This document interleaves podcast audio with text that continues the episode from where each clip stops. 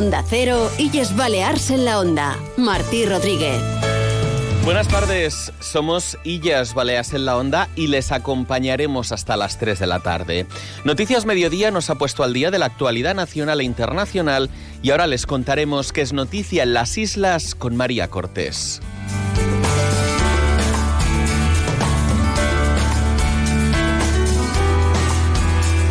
Les adelanto, por cierto, que la semana que viene este programa, Illas Baleas en la Onda, se va a emitir de forma especial y como ya venimos haciendo desde el recinto ferial de IFEMA, porque se va a celebrar entre el miércoles y el viernes la Feria Internacional de Turismo de Madrid. Es por eso que Onda Cero Illes Baleas les va a ofrecer una amplísima programación desde Fitur y precisamente de turismo nos habla, como les decía, María Cortés. Hola Martí, ¿qué tal? Buenas tardes. Hoy toca hablar de turismo y en concreto de la lucha contra la oferta de alquiler turístico ilegal que está llevando a cabo el Consejo de Mallorca. El conseller insular de turismo, Marcial Rodríguez, ha pasado hoy por los micrófonos de Onda Cero, donde ha admitido que los mil expedientes levantados por alquiler turístico ilegal en la isla, con los que se encontró hace seis meses al llegar al departamento, han sido iniciados y que además Turismo ha levantado muchas más actas por oferta irregular en la isla. Así se lo contaba nuestra compañera Elka Dimitrova en el programa Más de Uno Mallorca. Pero lo que sí hemos hecho es eh, trabajar muy directamente sobre el alquiler ilegal, sobre la oferta ilegal, y sí que hemos iniciado, pues yo diría que más del doble de las, de las actas que, que teníamos en aquel momento más del doble de lo que teníamos en aquel momento del retraso, lo hemos podido eliminar. ¿Y qué tenían en ese momento? Pues estábamos hablando de aproximadamente, creo que estábamos cercanos a mil más o menos. Mil expedientes. Mil expedientes que no se habían iniciado. Tramitado de casi un año de retraso que hemos ido adelantando en este momento. Declaraciones de Marcial Rodríguez a solo unos días de que comience Fitur, donde ha avanzado la estrategia promocional de la isla. Admite el conseller que la campaña de la próxima feria será para fomentar el turismo responsable, visto también en los ojos de los propios residentes. Pues de forma resumida es Mallorca en esencia es poner en valor la esencia de lo que somos, lo diferente que somos del resto, para construir esa identidad y para crear esa imagen de marca. Es decir, para dedicarnos a construir aquello que tienen que pensar la gente que decide visitarnos de nosotros mismos, respetando nuestros valores, respetando nuestro medio ambiente y nuestra gastronomía. La Mallorca en esencia será el lema de esa campaña promocional del Consejo de Mallorca en la próxima Feria Internacional de Turismo de Madrid que comienza la próxima semana. Allí, por cierto, se va a trasladar un nutrido equipo de Onda Cero Illes Baleas que va a contar la última hora con programación especial desde el stand de Baleares en Fitur. Efectivamente, desde el próximo miércoles estaremos emitiendo este programa en directo desde el stand de Baleares en el recinto ferial de IFEMA, es decir, estaremos en el corazón de Fitur para trasladarles todo lo que acontece en este evento tan importante, inicio de año y para el mercado nacional, uno de los principales eh, mercados emisores de viajeros para las islas. Seguimos, mientras tanto, con los contenidos habituales, es hora de repasar la actualidad deportiva, así que saludamos a Paco Muñoz. Hola Martí, hoy destacamos la presentación de la Challenge Ciclista Mallorca del 20 al 22 en categoría femenina, del 24 al 28 en la masculina y el domingo tendrá lugar la Challenge Escolar. El director de un Sport Consulting, Manolo Hernández, en declaraciones a Onda Cero, destacaba la presencia de los mejores equipos del mundo y la representación baleara. Y dentro de que están los mejores equipos del mundo, también hay parte del listado de corredores de los mejores.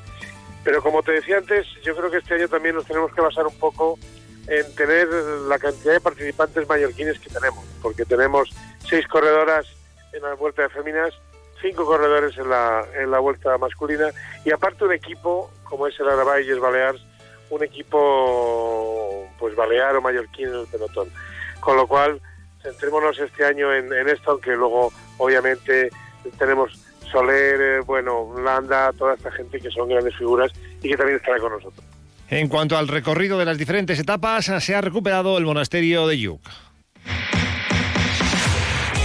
Hoy en Illas Baleas en la Onda entraremos en tertulia de economía para poner sobre la mesa dos temas importantísimos para nosotros. La vivienda, por un lado, el turismo, por otro, teniendo en cuenta que esta semana hemos conocido datos demoledores como la tasa de emancipación juvenil que se sitúa en el 16,4% y que muestra que una persona joven necesita más del 98% de su sueldo para poder emanciparse. Hablaremos también de las perspectivas turísticas para este año, como les decía, estando a las puertas de Fitur. Pero antes vamos a poner la vista en las carreteras. Vámonos hasta la Dirección General de Tráfico. Laura Moro, ¿cómo se circula por la red viaria?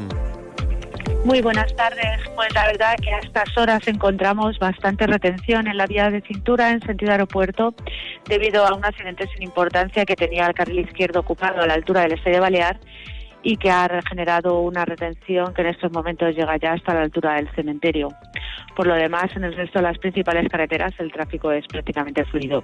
Esto es todo por el momento. Muy buenas tardes. Onda Cero Illes Balears.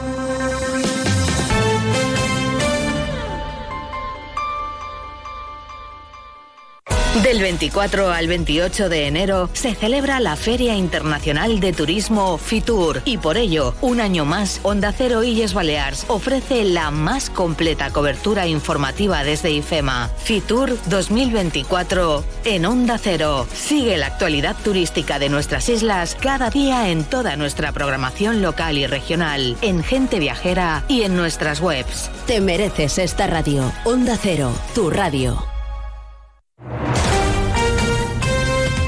Onda Cero, Illas Balears.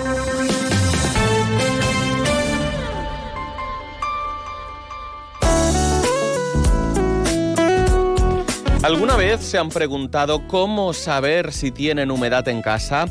La realidad es que a nadie le gusta vivir en una vivienda húmeda. Se trata de una situación que pone en riesgo nuestra salud.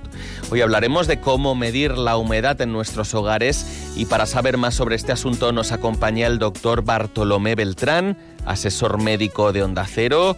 Doctor Beltrán, buenas tardes. Hola, muy buenas tardes. ¿Cuáles serían los valores correctos de humedad en un espacio cerrado? Pues es una gran pregunta porque la mayoría de los estudios realizados consideran que la humedad ambiental de un espacio cerrado debe mantenerse entre un 40 y un 60%. Por encima de estos valores nos encontramos con un exceso de humedad que puede provocar problemas a los edificios, sobre todo a los edificios que habitamos, pero también a la salud de las personas. ¿Qué problemas puede causar la humedad en nuestra salud, doctor Beltrán? Bueno, la humedad puede causar muchos problemas en, en, la salud, desde infecciones respiratorias, problemas de asma, alergias, incluso la aparición de síntomas de reuma y hasta eh, enfermedades óseas. Aunque no hay una relación directa entre un alto nivel de la humedad en casa y la aparición de este tipo de enfermedades, sí está demostrado que los enfermos que sufren reumatismos o artrosis padecen más en estos escenarios. Hasta otro día, doctor Beltrán, y buenas tardes. Muy buenas tardes. Un día descubres que tienes humedades en techos, paredes, están por todas partes. ¿Qué puedes hacer? Llama a Murprotec. Llama, llama al 930 1130 o entra en murprotec.es. Si con las humedades te las tienes que ver, ¿qué puedes hacer? Llama a Murprotec. 930 1130. Murprotec. Cuidando tu hogar, cuidamos de ti. Onda Cero Illes Balears.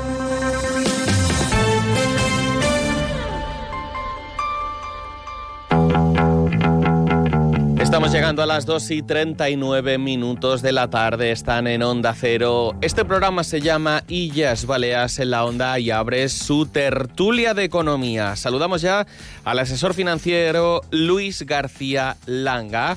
Hola Luis, ¿qué tal? Benvingut. ¿Qué tal Martí? ¿Cómo estamos? También está con nosotros otro economista que además es socio gerente de la asesoría de empresas Ecovis Ibiza. Bienvenido, José Antonio Avellaneda, ¿cómo estás? Estupendamente. Es un tema recurrente el que os planteo, lo sabéis, como es la vivienda. Eh, pero es que no me queda más remedio que hacerlo. De hoy mismo, estudio que nos hacía llegar el grupo Mutua Propietarios. El precio de compra de un inmueble el alza de los gastos asociados al hogar y el precio del alquiler de una vivienda son las principales preocupaciones que tenemos nosotros los baleares en este campo. Estudio también que conocíamos hace un par de días, apenas un 16% de los jóvenes de Baleares pueden emanciparse. Atención porque cualquier persona que tenga hasta 30 años en estas islas tendría que dedicar prácticamente la totalidad de su salario, hasta un 98% del sueldo. ¿Hasta dónde vamos a llegar, Luis? Bueno, realmente no es que tengamos un problema de vivienda, yo creo que tengamos un problema más de, salarios, de salarios netos que, se, que le llega al trabajador después que lo pague la, empresa y un problema de, sistema empresarial que no es capaz de, poder pagar buenos, buenos salarios. ¿no? Y, ¿Por qué? Porque si un sueco puede venir a comprar una vivienda, quiere decir que la vivienda pues, pues se puede pagar, ¿no? Con salarios de, un sueco. Por lo tanto, aquí el, problema es de, salarios. Eh, soluciones, pues eh, para empezar, si queremos que, un joven o cualquier trabajador cobre cobre más, basta con bajar los impuestos al trabajo. De esa forma la empresa no, va a pagar más y sí que lo cobrará más el trabajador. Eh, fomentar que la empresa pueda pagar más vía menos trabas, vía menos impositiva, vía más flexibilidad todo lo que no se está haciendo. tenemos un sistema laboral y un sistema empresarial muy enclaustrado, muy poco flexible, que hace que al final no se puedan pagar salarios, salarios altos. Y ahora mucho oyente dirá, ostras, pero es que las empresas del IBEX están dando unos resultados de no sé qué, no sé cuántos.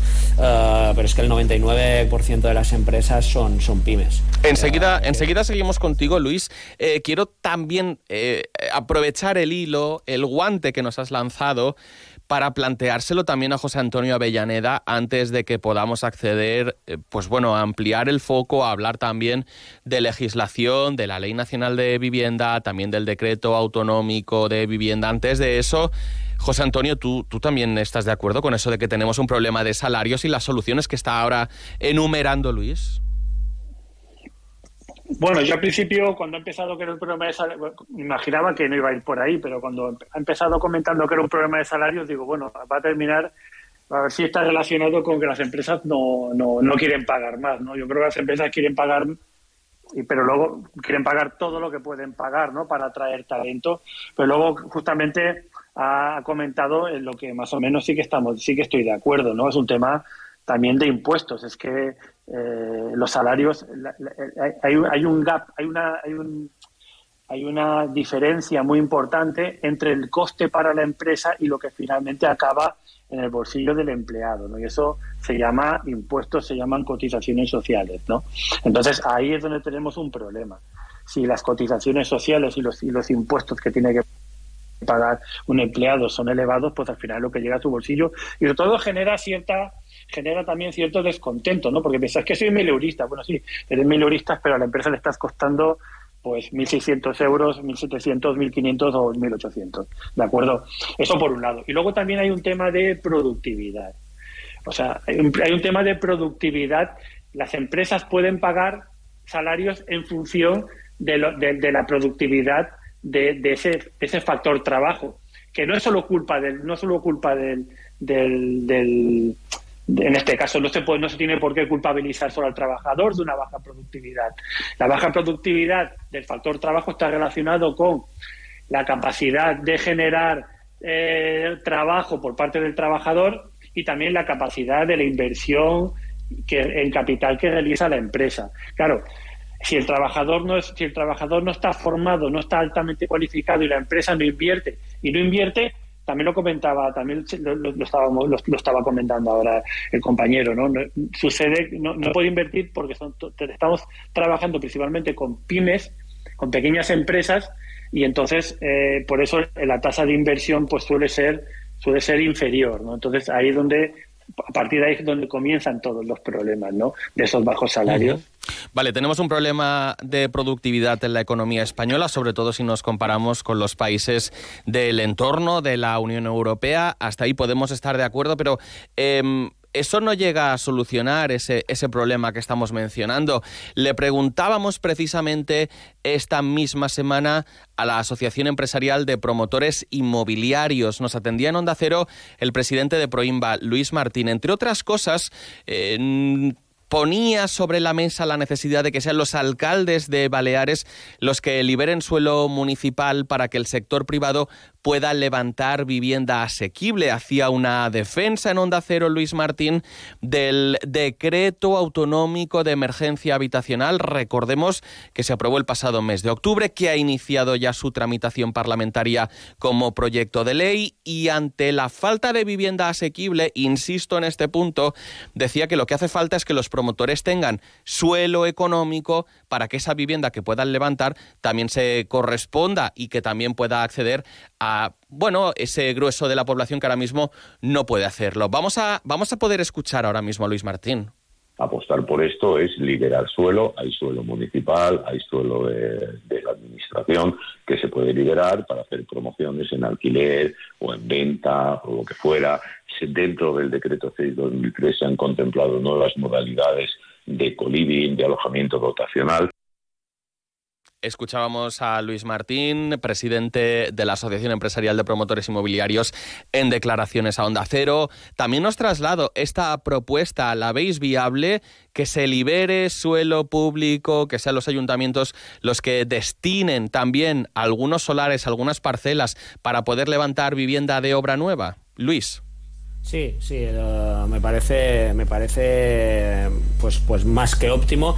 Aquí los ayuntamientos tienen dos trabajos. El primero sería no tan, no, no, no, tan difícil, que es eh, favorecer este decreto habitacional, este decreto de urgencia del gobierno, pues favorecerlo, porque al final las licencias dependerán de los ayuntamientos. El tema de convertir locales en vivienda, el tema de las alturas de los edificios, etcétera, etcétera. Por ahí ya eh, el, ayuntamiento tiene, tiene un trabajo para hacer, que es agilizar esas, esas licencias. Por el otro, el tema de, de una unión público-privado es una idea que yo creo que, que, hace tiempo que, vamos, vamos detrás y, que es más que óptimo. No estamos hablando de hacer vivienda social, estamos haciendo, hablando de ah, una vivienda a precio tasado, ah, llamémoslo como queramos. Es decir, que al final es también a donde va el decreto, el decreto de urgencia habitacional. Es decir, además del problema de salarios, que es muy, muy bestia, muy bestia, tenemos un problema de falta de, falta de oferta de vivienda. ¿Vale? Por lo tanto, cuanta más oferta haya, más baratos serán los precios, porque entonces menos te podrán apretar por ese precio, ¿vale? Esto es como cualquier activo, cuando hay poco de algo te lo cobran muy caro, pues eso es lo que está pasando también con la, con la vivienda. Por lo tanto, ese incremento de oferta que produciría que los ayuntamientos agilizaran eh, licencias y pudieran hacer alguna, alguna asociación con, promotores, pues sería, sería un, punto a favor bastante importante. Vaya, entonces Luis García Langa está repasando esa esa, esa tarea que tiene pendiente todavía la Administración en todos los ámbitos, en todos los sentidos y destacando también la necesidad de que haya colaboración público-privada, porque la solución no viene únicamente de las instituciones, pero tampoco podemos achacárselo al sector privado. José Antonio, ¿tú cómo lo ves? No, yo opino más, yo opino básicamente lo mismo. O sea, yo creo que yo creo que el Partido Popular entró eh, acompañado por, Vox en este caso. Eh, hizo eh, puso el foco en, uno de los principales problemas que tenemos en las islas, que es el tema de la vivienda, ¿no? Y aprobó rápidamente aprobó rápidamente una propuesta, ¿de acuerdo? Que es la que yo creo que últimamente están, se están realizando cambios y tal, pero con, y el problema que tiene, el problema que tiene muchas veces estas, estas medidas son que eh, tienen luego un desarrollo ya no solo ya no, ya no solo reglamentario, sino también de cómo, de, cómo se aplican los que lo tienen que aplicar, ¿no? Ayuntamientos eh, y también eh, empresas privadas por la parte de la colaboración público-privada, ¿de acuerdo? O sea que son medidas que apuntan buenas maneras, pero que luego la implantación pues se hace, se hace compleja y se hace larga, ¿no? O sea, que muchas veces piensa uno que esto va a llegar, va, a llegar bastante tarde, ¿no? Entonces, eh, yo opino, ya te, ya, te digo, que me parece, me parece estoy, de, estoy de acuerdo con, con, las medidas, pero que se, que se tienen que empezar ya a implantar. Yo no sé si la solución es como, como señala el, eh, como señala el, el representante de, de, Proimba. los promotores, ¿no? de, de, de Proimba, exacto, de Luis Martín, que, hace referencia a que se tiene que se tiene que ceder suelo público, ¿no? No lo sé si, es, si, solo, si el suelo público se tiene que ceder para estas cuestiones, pero bueno, en principio lo que sí que está claro es que hace falta suelo, sin suelo no se puede construir y Baleares el problema que tenemos es un problema de suelo, ya no solo para viviendas, sino para, para, para industrial, bueno, por lo menos en Ibiza, ¿no? que es el, el caso que más conozco. ¿no?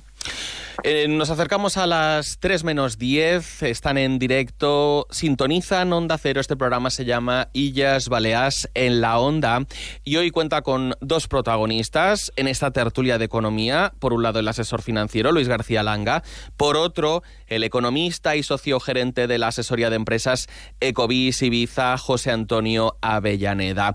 Les contábamos al inicio del programa y en los últimos días también se lo decía, a partir del miércoles de la semana que viene, miércoles, jueves, viernes, este programa y en general la programación al completo de Onda Cero Illas Baleares se traslada al recinto ferial IFEMA, a Madrid con motivo de la Feria de Turismo Fitur. Ya se lo apuntaba al inicio. El mercado nacional es uno de los tres mercados emisores de viajeros principales para Baleares. Además, en este inicio del año, en el que, si bien es cierto que gran parte de la comercialización ya está cerrado, es precisamente en Fitur donde todavía están pendientes algunos grandes acuerdos, no solo en cuanto al alojamiento, sino también en materia de conectividad aérea, que es lo que falla y mucho, por ejemplo, en Menorca, por ejemplo, en Ibiza. Yo me pregunto, Luis, ¿qué podemos esperar de Fitur? ¿Qué podemos esperar también a nivel turístico de este 2024? A ver, es un 2024 un poco complicado porque va a ser un 2024 donde la economía va a crecer menos, donde vamos a ver que el impacto de, los altos tipos de interés más la inflación que hemos tenido, pues, pues nos va a venir ahora en 2024. Hay, hay un cierto retraso porque al final las familias, las empresas han ido renovando o revisando cuotas hipotecarias o cuotas de pólizas de crédito, renovando pólizas y eh, ahora es ya cuando ya llevan un tiempo pagando, ya todo el mundo tiene las revisiones altas y aunque va a ser un año de bajada de tipos de interés, eh, ese retraso en el, en el, daño que producen eh, los, la, subida tan brusca que, han hecho los bancos centrales, pues se nota ahora. Ejemplo, Alemania, tenemos que, es nuestro primer emisor extranjero, después del resto de España es nuestro segundo mercado emisor, pues está en recesión desde hace ya varios trimestres, con, con una con una confianza del consumidor, con una confianza del empresarial por los suelos y con otros datos macro uh, por los suelos. Por lo tanto, ahí podemos sufrir y nuestro tercer emisor es Reino Unido, que todavía está pagando las consecuencias del Brexit, una inflación que es el, país que menos se está controlando, con unos tipos que por lo tanto bajarán más tarde. Ahí es donde eh, pues, pues vamos a tener un problema. Ahí, de hecho, nuestro, incluso nuestro, nuestro propio país emisor, eh, pues eh, España como propio país emisor también va, va, a sufrir una ralentización seguramente más suave que Alemania o Reino Unido, pero también la, la vamos a sufrir. Por lo tanto, tenemos un reto importante porque si queremos competir en precios para atraer estos eh, viajeros o estos turistas que con una economía más dañada, no sé si es dar pasos atrás. Y aquí yo creo que en Fitur tienen que quedar las cosas claras, que no vamos a ir a eso, eh, sacrificando un poquito de, temporada para incrementar sostenibilidad económica y ambiental. Veremos si, si, eso pasa. En general, de todas formas, José Antonio, te, traslado la, pelota. Eh, Baleares ya hace tiempo que, en líneas generales, insisto, ha dejado de tratar de, compartir, de competir en precio con otros eh, destinos competidores y nunca, mejor dicho, se afianza esa apuesta por la calidad. ¿Qué efecto puede tener esa ralentización de la economía? Eh, bueno, que uno de los principales mercados emisores, Alemania, esté ya en recesión y teniendo en cuenta también que en el caso de los británicos, en general, eso de las vacaciones es una de las cosas a las que no renuncian, por muy mal que les vayan las cosas en casa. José Antonio. Sí, exacto. En este caso, el turismo alemán es un turismo, eh, es el turismo, es el, principal eh, cliente para Mallorca. En, Ibiza, posiblemente, bueno, posiblemente no, solo británicos, nuestro principal, nuestro principal cliente, ¿de acuerdo? Pero bueno, tanto, tanto británicos como alemanes, como italianos, ¿de acuerdo? Eh, son, son mercados que tenemos que tener en cuenta, ¿de acuerdo? Sí que es cierto que, que el 23, el 2023 ha sido un periodo en el que bueno que la inflación ya ha empezado a ha empezado también a remitir el precio de los carburantes también pues también ha empezado a remitir igual que los tipos de interés como comentaba Luis efectivamente ahora todo el mundo tiene la cuota la cuota revisada pero en si vuelven a bajar los tipos de interés la cuota volverá volverá a a, rebajar la factura, la factura eh, de la hipoteca. Básicamente, eh, aparte de, aparte de estos temas más eh, macros, hay que tener en cuenta también que nosotros, bueno, venimos, yo siempre las comparaciones me gusta hacerlas respecto de 2019. ¿Por qué? Porque justamente ayer lo comentaba, comentaba con gente del sector, del sector náutico. Es decir, Tú no puedes. Eh, es que el 23 no ha ido como el, el 23, no ha ido como el 22. Bueno, no, ya, pero es que nosotros tenemos que nosotros teníamos llevábamos una tendencia hasta el 2019 el 2020 no podemos no podemos eh, no puede ser significativo significativo en términos, en términos eh, de lo que ha representado, pero no puede, no puede afectar, la no, no, se tiene que tener en cuenta para la tendencia, porque en el 2020 ya saben lo que pasó, caídas del 80%, y luego el 21 también parecía que iba a repuntar y también volvió a caer, ¿de acuerdo? Entonces, el 22 era un año, fue un año... De recuperación de todo ese turismo perdido 2020-2021 en principio.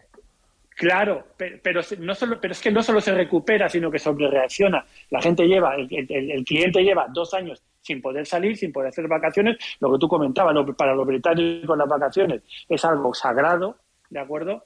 Entonces, en el 2022 hay una sobre, sobre, sobre reactivación del turismo. ¿Qué pasa? Que el que hizo previsiones sobre el que, el que proyectó el 2022 para el 2023 igual se equivocó, se pasó de frenada. En El 2023 yo lo, justamente lo que comentaba ayer, pues ya digo, con, con, gente del sector náutico, decía, no, no, es que ahora hay como una tendencia a la media, tendencia hacia la, o sea, una, eh, el, el, el, mercado tiende hacia donde se esperaba que iba a seguir progresando. Es decir, claro que el 2023 ha caído y claro que el 2024 posiblemente tenderá a aproximarse más a esa tendencia que veníamos trayendo desde el 2019. Eso sin teniendo en cuenta pues esos otros factores que estábamos comentando, que Luis muy acertadamente comentaba, ¿no? El tema de la inflación, el tema de los carburantes y el tema de los tipos de interés, ¿no? Entonces, son tener en cuenta. Yo, claro. Entonces, Luis, venga, para terminar, em, teniendo en cuenta todos estos factores, ¿cuál crees que debería ser el mensaje que traslade Baleares en su conjunto en Fitur? Teniendo en cuenta que va a haber reuniones pues bueno, con eh, turoperadores, con agencias de viajes, con aerolíneas. Eh, ¿Cuál debe ser la imagen de Baleares? Una, imagen que empiece a hablarse de, exclusividad, con una conectividad que es, buena, eh, pero, pero con de cierta, de cierta exclusividad para, para intentar no masificar a cualquier precio. Eh, y que las, vacaciones, que está muy bien que, se democraticen y que, que pues todas las clases sociales puedan acceder a ellas, pero a lo mejor eh, aquí con, a partir de cierto, de cierto umbral. José Antonio, ¿qué mensaje debe trasladar Baleares en Fitur? ¿Tú qué dirías? Yo creo que la tendencia que, está, la tendencia que se está llevando es adecuada, ¿no? Trabajar sobre todo la marca, ¿de acuerdo? Lo que comentamos, en Ibiza tenemos una marca muy clara, ¿de acuerdo? Y yo creo que un poco Baleares tiene que apostar por eso, ¿no? O sea, yo creo que el, competir ya con, con según qué con según qué mercados eh, que al final, bueno, yo entiendo, yo entiendo al hotelero, eh, tiene que llenar, eh, tiene que llenar, tiene que llenar las habitaciones. Entonces, al final, pues ellos mejor que nadie saben lo que tienen que hacer, ¿no? Pero a nivel de, a nivel de Baleares, a nivel de como conjunto, ¿no? Yo creo que sí que hay que apostar por una, hay que apostar por una una marca diferenciada y que no y no tanto por por competir en precio, ¿no? Que eso yo creo que es algo que ya está bastante superado, entiendo yo, ¿no? De Fitur hablaremos y mucho a lo largo de los próximos días. Luis García Langa, José Antonio Avellaneda, los dos, fuerte abrazo, gracias por haber estado con nosotros. Gracias a vosotros, un abrazo. Nada, hasta, hasta la próxima. Hasta la próxima. Insisto una vez más, este programa Illas Baleas en la Onda y el conjunto de la programación de Onda Cero Illas Baleas les va a ofrecer a lo largo de los próximos días, especialmente el miércoles, jueves y viernes de la semana que viene, una amplísima cobertura de todo lo que tenga lugar en IFEMA en ese recinto donde se celebrará la próxima edición de la Feria Internacional de Turismo de Madrid. Vamos a seguir respirando turismo. Mañana mismo, que tenemos sección dedicada al sector, va a ser uno de esos días en los que también empezaremos a apuntar algunas de las claves para este 2024 y algunos de esos mensajes que el sector va a trasladar en Fitur. Así que sigan muy pegados a esta emisora, a Onda Cero Illas Baleas. Se quedan en compañía de Julia en la Onda. Volvemos mañana. Adiós.